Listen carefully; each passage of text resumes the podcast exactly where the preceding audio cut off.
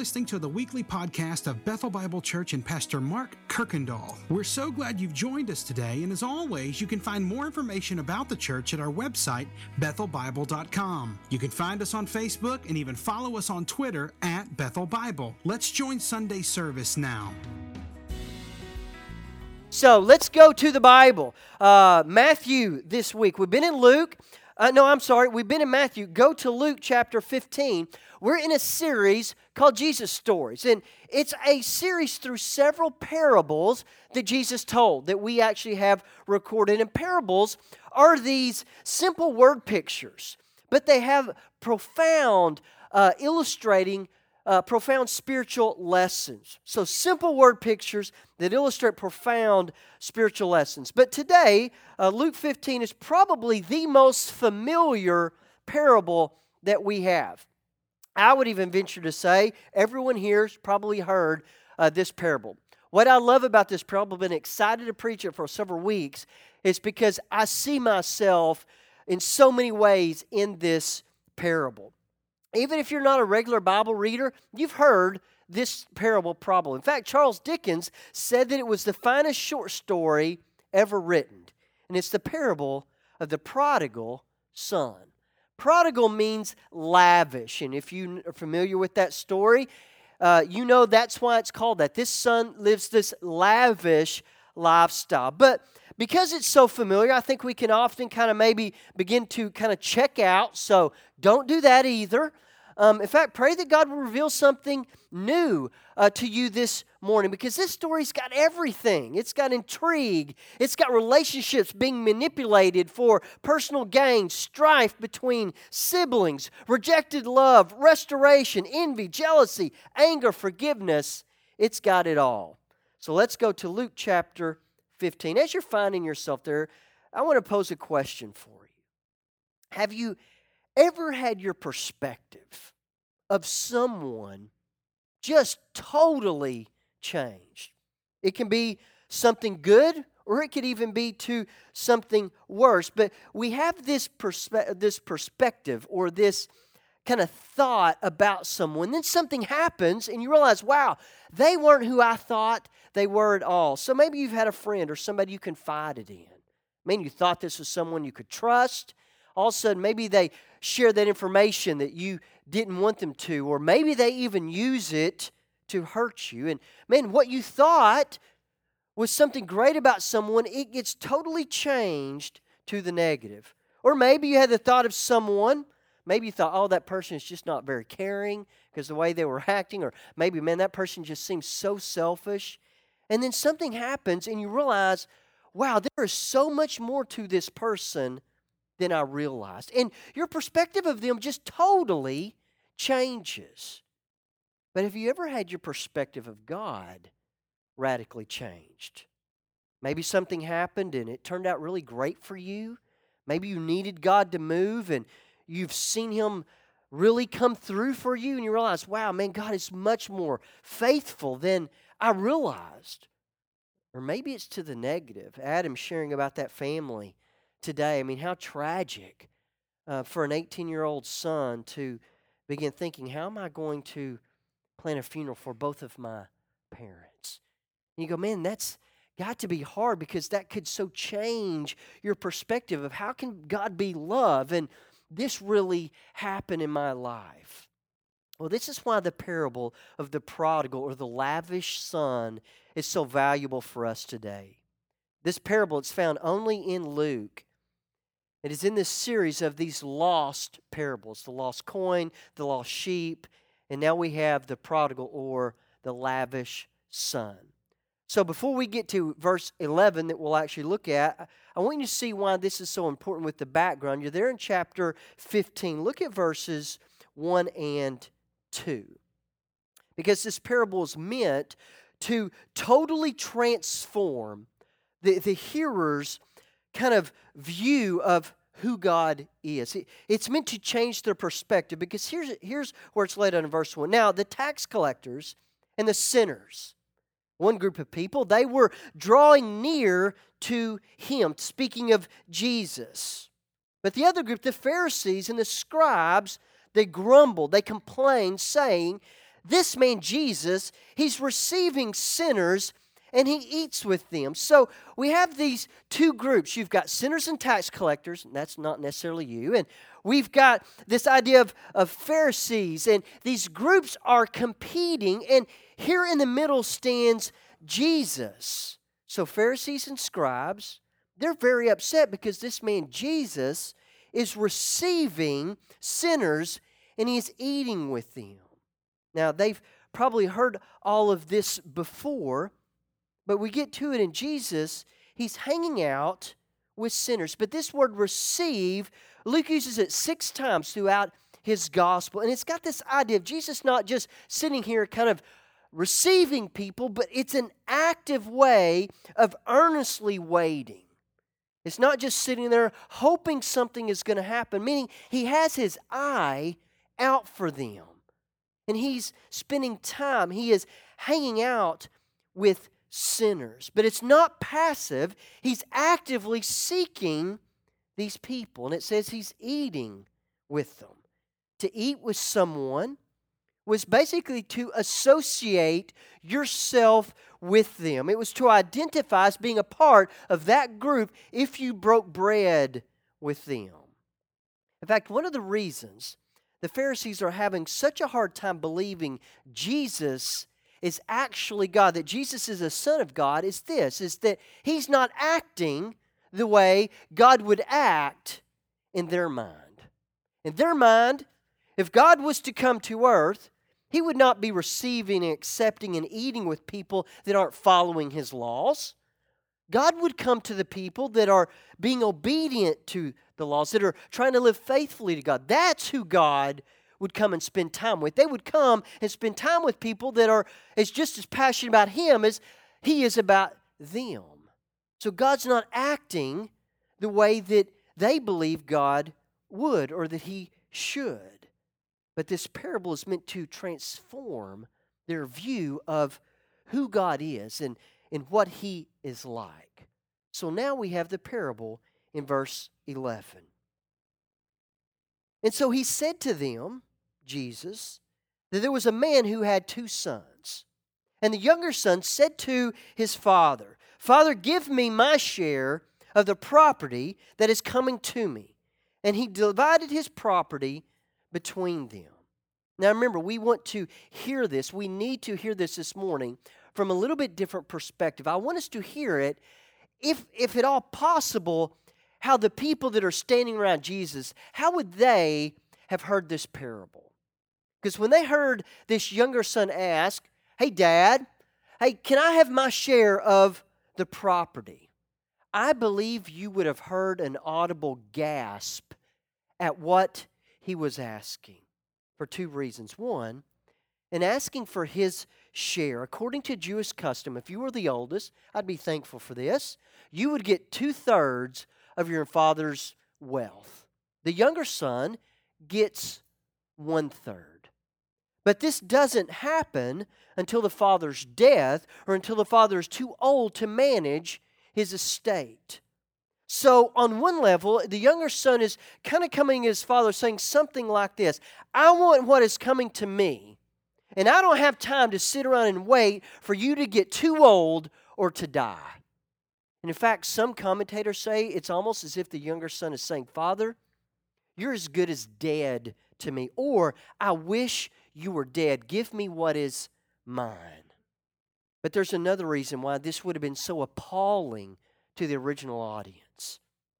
He asked for his share of the property. And I think oftentimes we think, well, the father just maybe goes and writes a check or, you know, goes to the safe and gets out his share of the property and divides up the money and it gives it to him.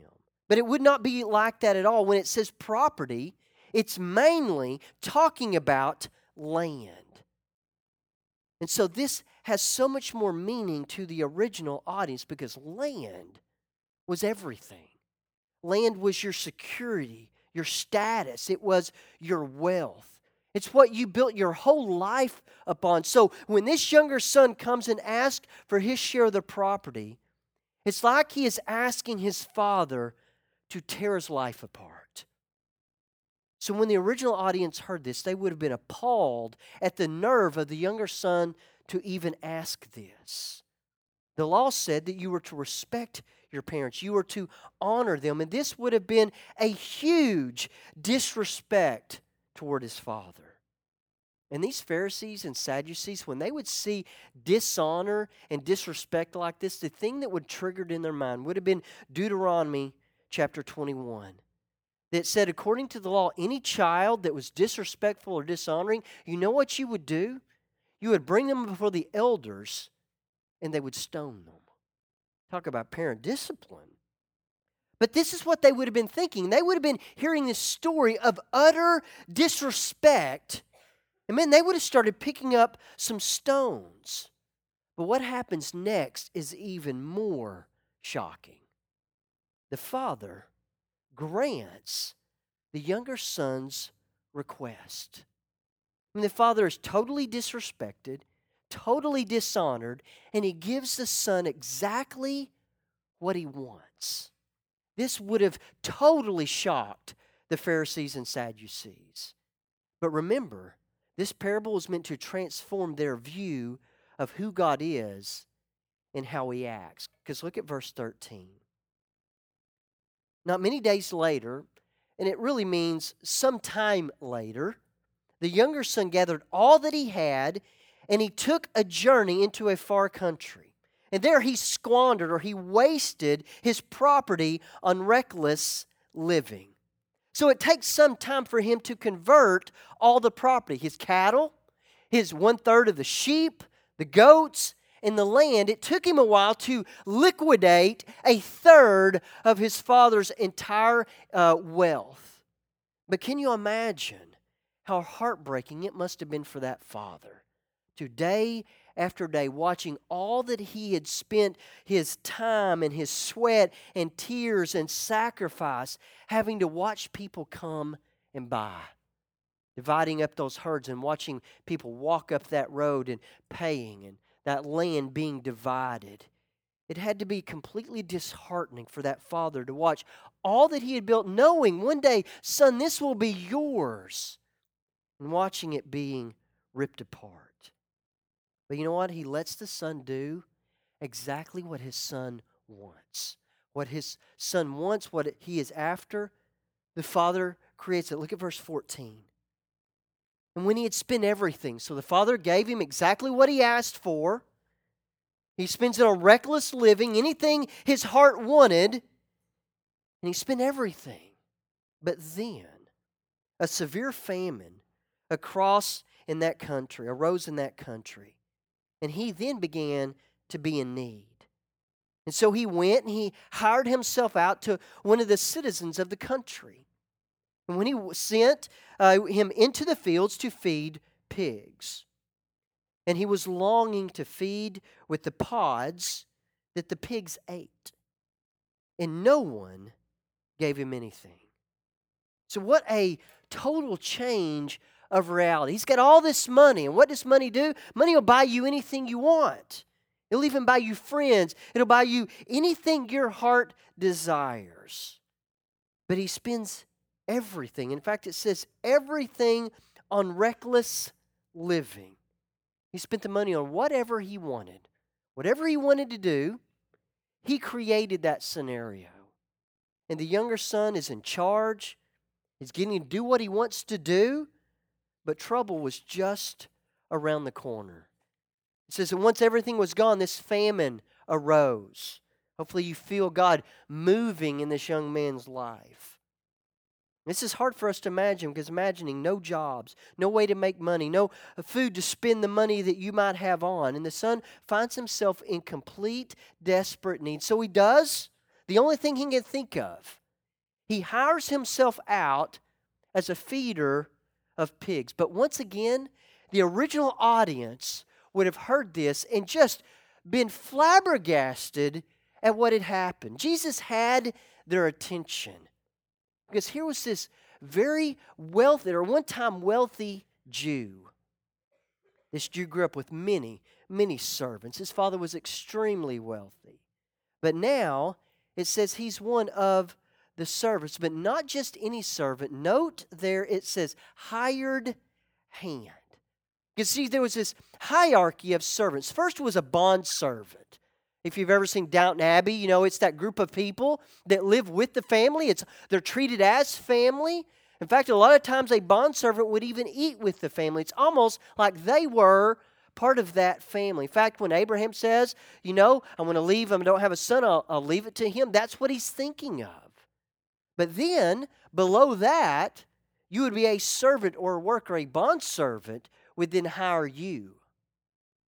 But then the lowest of the servants was a hired hand or a hired worker, meaning it was a day laborer. You would go from place to place, the lowest of servants. And now this son is a hired hand. But it gets worse. This once well to do Jew is now the servant not of another Jew. He's in a faraway land, so he's a servant of a Gentile. So Jews were seen as the upper class and would never be a servant of a Gentile. But it gets worse. This once well to do Jew was not only a hired worker, not only the hired worker of a Gentile, he's a hired worker of a Gentile that is feeding swine. So, once again, the thing to the original audience, a Jew was never to touch or to even eat, much less be around an unclean animal. So, once again, these Pharisees and scribes, this would have been appalling to them. A Jew would never eat, never touch an unclean animal, but this once well to do Jew was now wishing that he could even eat the pods, the, the little bean like plant that they feed to fatten up pigs. But I believe back in the mind of these Pharisees and these scribes, they are probably wanting Jesus to stand up and go, you know what? This is exactly why you should not disrespect your parents. You've done this, this is what you deserve. You went and asked for this, you've dishonored your father. You've squandered all that he's worked for. You're getting exactly what you deserve. Because this is what happens when you just go and live like you want to do. But if you would follow all of our laws, if you would do as we do, then God would bless you. But Jesus continues with the story in verse 17. But when he came to himself, he said, How many of my father's hired servants have more than enough bread? But I perish here with hunger. I will arise and I will go to my father. And I will say to him, Father, I have sinned against heaven and before you. I am no longer worthy to be called your son. Treat me as one of your hired servants. So it says he came to himself, meaning he comes to his senses. He realizes his error, but he begins reminiscing about all the things at home. You know, it's like every teenager. We've all done this, right? Where you're at home and you imagine, oh, I can't wait till I get to be on my own. No one to tell me what to do. I get to step as late as I want. I get to go where I want to do. I get to do anything I want to do. I'm my own boss. Well, about 48 hours of that, and then they find themselves sitting in the room. They're lonely, they're hungry, and what are they doing? They're reminiscing and they're thinking back. Man, wouldn't it be great just to sit around that family table again? Man, I wish that my mom or dad were here just to tell me again, you know what? Hey, clean up your room. I would take that. So he begins reminiscing. He begins imagining what it was like back then. But he comes up with a plan. He says, I know what I'll do. I, have nothing else. I'll go back home. I'll ask my father, I'll get on my knees, and I'll beg him to take me back, but not as his son. I couldn't ask that.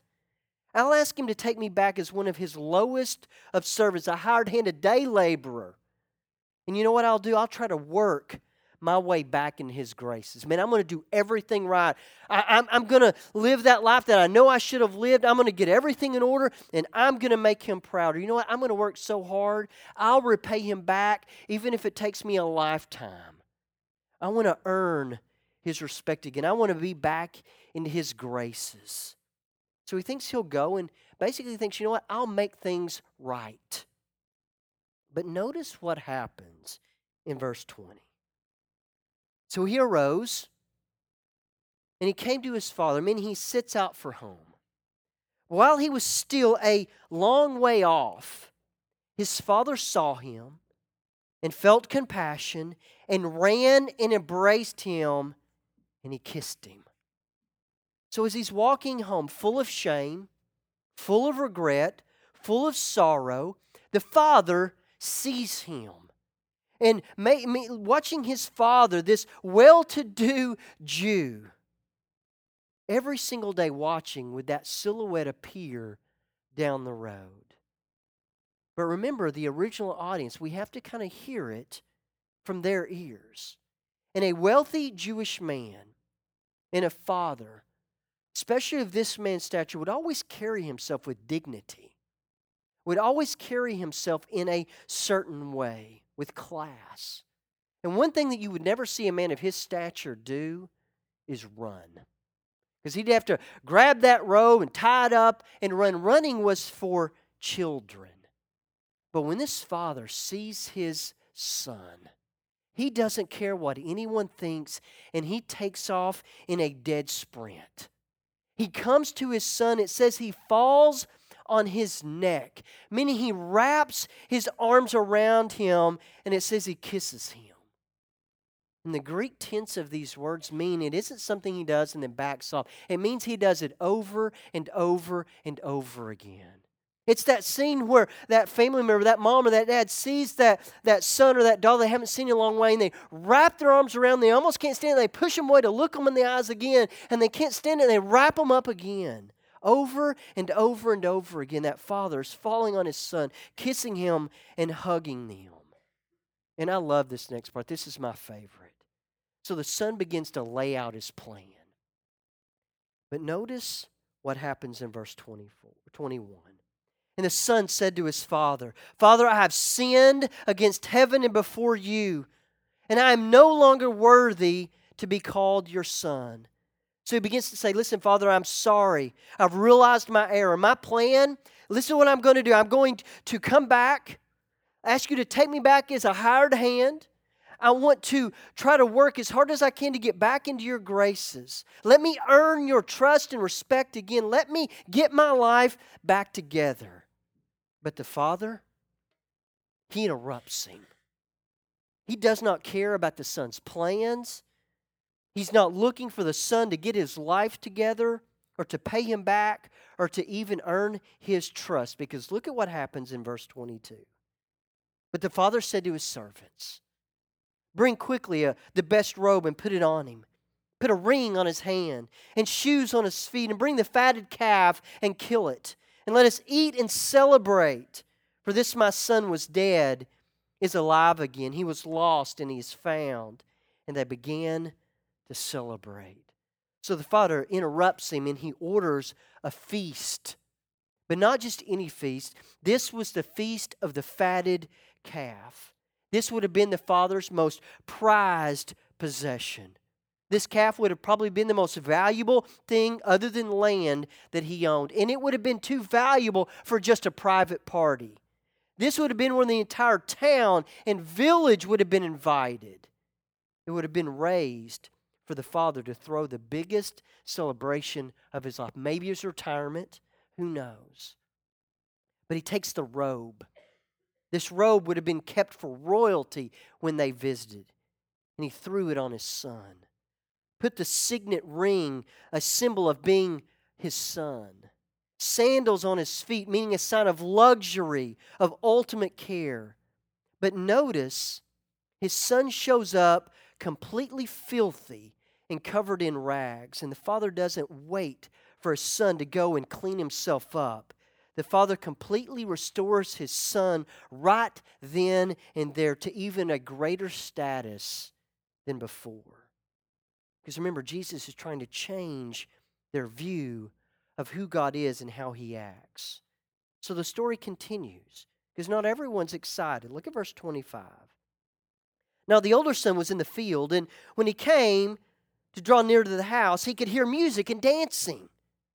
And he called one of the servants and he asked, What, do these things mean? What are the, these things meant? And he said to him, Your brother, he has come home, and the father has killed the fatted calf because he's received him back safe and sound. So the other son is working the field. He hears this celebration. He calls one of the servants and says, What's going on? He says, Listen, your brother, your long lost brother, has come home, and your father is calling for everyone to celebrate. But notice this son's response in verse 28. But he was angry, and he refused to go in.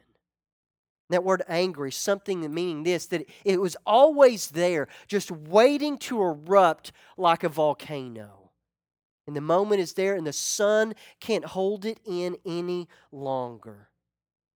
But notice that just like the other son disrespected his father, this older son is doing the same thing by refusing to go in. He's standing at the door, arms crossed, and saying, No, I will not go in. A total disrespect to his father. But notice what the father does at the end of verse 28. His father came out and entreated him. So the father comes out to the son.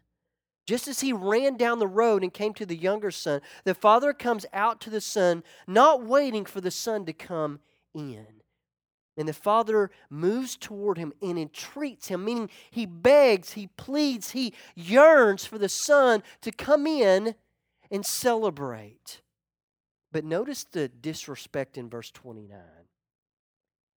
But he answered his father, Look, meaning, listen here, old man. Total disrespect. But then he begins to plead his case. Notice the difference. He says, For these many years I've served you. I never disobeyed your command. Yet you never gave me even a young goat that I might celebrate with my friends. A total exaggeration. But when this son of yours, notice he doesn't call him his brother, this son of yours who devoured your property with prostitutes we're not even told that's what happened, but notice how he blows the sin even greater. You killed the fatted calf for him. He's saying, Listen, I served you faithfully. I never disobeyed. I've done all that you've ever asked. He disowns his brother. But here's the problem the problem is his relationship with his father is only based on his performance and his obedience. And when you have a relationship with anyone, especially God, and it's based on your performance and your obe- obedience, it only leads to entitlement and disappointment. Because here's the son, he's saying, Listen, I'm the good one. I'm the one all the daughters want to marry. I'm the one that's never complained. I'm the hard worker. I'm not like the younger son that disrespected you and wasted your wealth. I'm the son that everyone wants to be like. In fact, he's saying, Father, I don't need your forgiveness, you need mine. He's serving the Father out of desire for reward, not love. And this was exactly what the original audience, the Pharisees and scribes, were doing. Their acceptance and their relationship with God was based on their performance. But instead of rebuking them, Jesus is trying to change their view. He wants to win them over to a different perspective. So the older son, he's now standing face to face with his father, anger boiling over, fist clenched, mouth twitching with uncontrollable anger. And the father looks deeply into his eyes. And look at what the father says in verse 31. And he said to him, Son, meaning my child, you're always with me. And that, what is um, all that is mine, is yours. It's fitting to celebrate and be glad. For this your brother was dead and is alive. He was lost and is found. So, out of being totally disrespected, after realizing this son was serving him only out of what he could get out of it, he's now feeling like the father owes him. The father says, son or my child. It's a show of total love. He says, You've always been with me. Everything that you see, everything that you touch It's really all yours. Because listen, the, the older son had nothing to lose with the younger son returning. He was still going to get two thirds of everything the father had. The younger son had wasted all his. Nothing changes for the older son. But he just can't stand it. You know, so there are many things, there are so many thoughts that we could take away from this morning. One, you know, there are different ways to run from God. You can run from God by following your own ways, your own sinful heart, like the younger son. But you can also run from God by the sins of your attitude, like the older son. Another thing I see is that running from God, man, it might feel free at first, but it always ends in bondage. Man, that younger son just wanted to go and do what he wanted to do. He wanted to live for himself, no one telling him what to do. What he thought was free, he found himself attached to something else famine, loneliness, slinging of pig food. The older son thought he was free, but he found himself in bondage to pride. Both these sons tried to kill the possibility of grace by their attitudes. But when God, this idea of entitlement, because they both live this. You owe me, Father. I'm going to go waste it. You owe me. Why are you helping him out? But when you think God owes you, you'll begin to think that God is a stingy God. But I remember, I wanted to see this from the original eyes of the original hearers.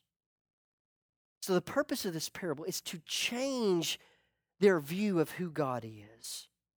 So, what we are meant to see this morning in Luke 15 is the tragedy of rejected love, but the loving response of the Father. See, both sons, both sons rejected the love of the Father. One rejected it by open rebellion outwardly, everyone could see it. But one rejected it by a much more quiet or inward rebellion. But the Father wanted to restore them both the father went out to see both sons. He does not wait for the younger son to get his life together, to get himself cleaned up, or allow him to make things right. He runs out and he throws his arms around him and restores him right then and there. When the older son refuses to come in, the father steps out towards him. When he hears the anger and the pride that his son had been holding on for all these years, he looks at him and he says, My dear child, and reminds him of the blessings that he has. See, this was the view Jesus wants the hearers to have a God who meets you right where you are. Whether you're in open rebellion, making a mess of your life like the sinners and the tax collectors, or whether you might look good on the outside because of your performance, there's this inner rebellion the Father is there to accept, restore, and to forgive. So, what we see this morning is such a powerful story. And why I love this so much is because I see so much of myself in it. Because so much of my life, it seemed like I wanted nothing to do with the Lord. But I'm realizing that He wanted everything to do with me. But the tragedy is that so many people are still wandering in this far off land, afraid to come home. But God is like this Father. When He sees you in the distance, He runs toward you. He doesn't make you go over all the details of your lostness and your wastefulness, but He welcomes you into His family and He forgives you. So, no matter how prodigal or lavish someone is in their rebellion, you know what? The thing we see is that God is always more prodigal or lavish in his forgiveness.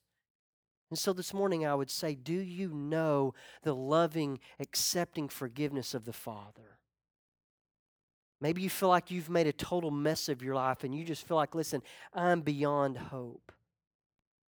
The Father is saying, run back. Maybe you have experienced it. Maybe you know the Father's experience of love and forgiveness and acceptance. Man, then look for ways to share that with others. Thanks again for listening to the podcast today. We hope that you were blessed and encouraged. And if you have any questions or comments, we want you to let us know. Simply send your thoughts to questions at bethelbible.com. Thanks for spending time with us, and be sure to join us next week on the Bethel Bible Podcast.